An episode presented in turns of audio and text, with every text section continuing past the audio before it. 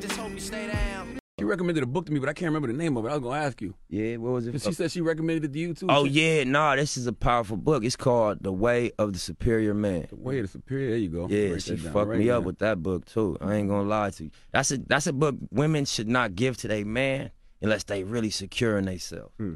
Because the message of that book is basically for powerful men how to deal with your power. Cause you know you got options. You get power and money and fame. You could go crazy. Right. So it just it just give you a a unique perspective. You know what I'm saying on the right way to do things. You know what I mean? Yeah, from from the from the author perspective. You know, hmm. it's heavy though. Chapter 19 Don't analyze your woman. The feminine moods and opinions are like weather patterns, they are constantly changing, severe and gentle, and they have no single source. No analysis will work.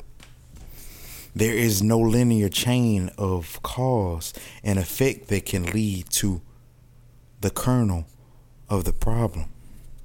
There is no problem, only a storm, a breeze, a sudden change in weather.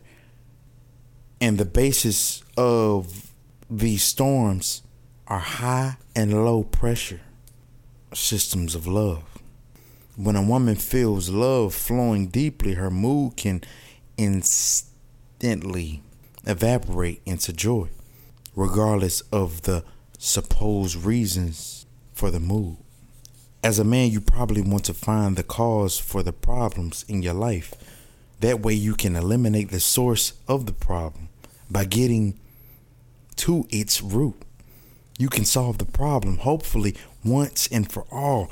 And so, when your woman seems to have an emotional problem, you want to know why. You want to know what is upsetting her. You assume that there is a specific cause. You want to know what triggered her bad mood so you can fix the situation because you love her. You begin asking her questions to get to the root of the problem. What's wrong? Did I do something to upset you? What are you crying about? Are you about to start your period? Did somebody say something horrible to you?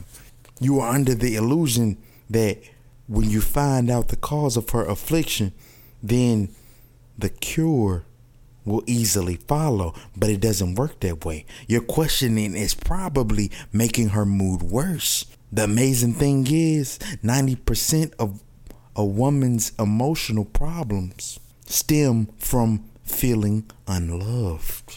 So don't stand back and analyze her like a doctor diagnosing a patient or like a therapist questioning a client. Give her your love. The same love that is motivating your questioning immediately and unmistakably. Walk over to her, look deeply into her eyes, hold her, and stroke her. Tell her how much you love her, smile, hum her favorite song, and dance with her. And chances are her emotional problem will evaporate. She may still have some situations to deal with, and you may be able to help her with that, but the emotional aspect will be converted to love. It is a very rare occasion when your analysis of her mood relieves her of it. Most often, your analysis and attempts to fix her will just piss her off more. Ask her if she would rather you give her love or analyze analyze her when she is upset. It is so easy to give her love. It is what both of you really want anyway. But as a man, you are more likely to try to fix her. That's exactly not what she wants. And exactly what will make the situation worse. Most of the time, the next time. Your woman is in a bad mood. Try this. Assume she is not feeling love. Simply assume it, even if it seems that it can't be that simple.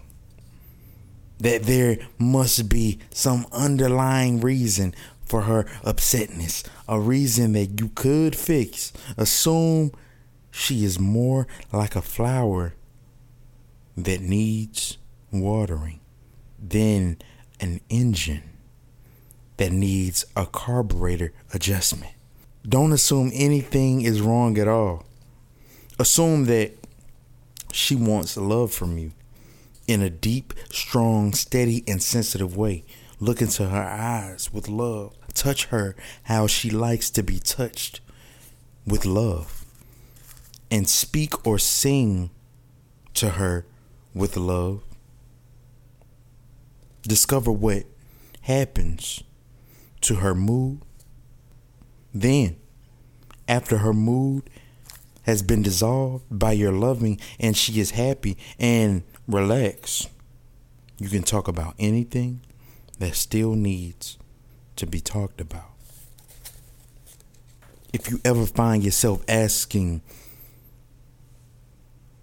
your woman questions about her mood while she is still in it, you are already on the wrong road.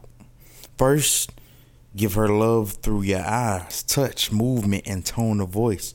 Then, and only then, after the connection of love has been made, find out what remains to be talked about.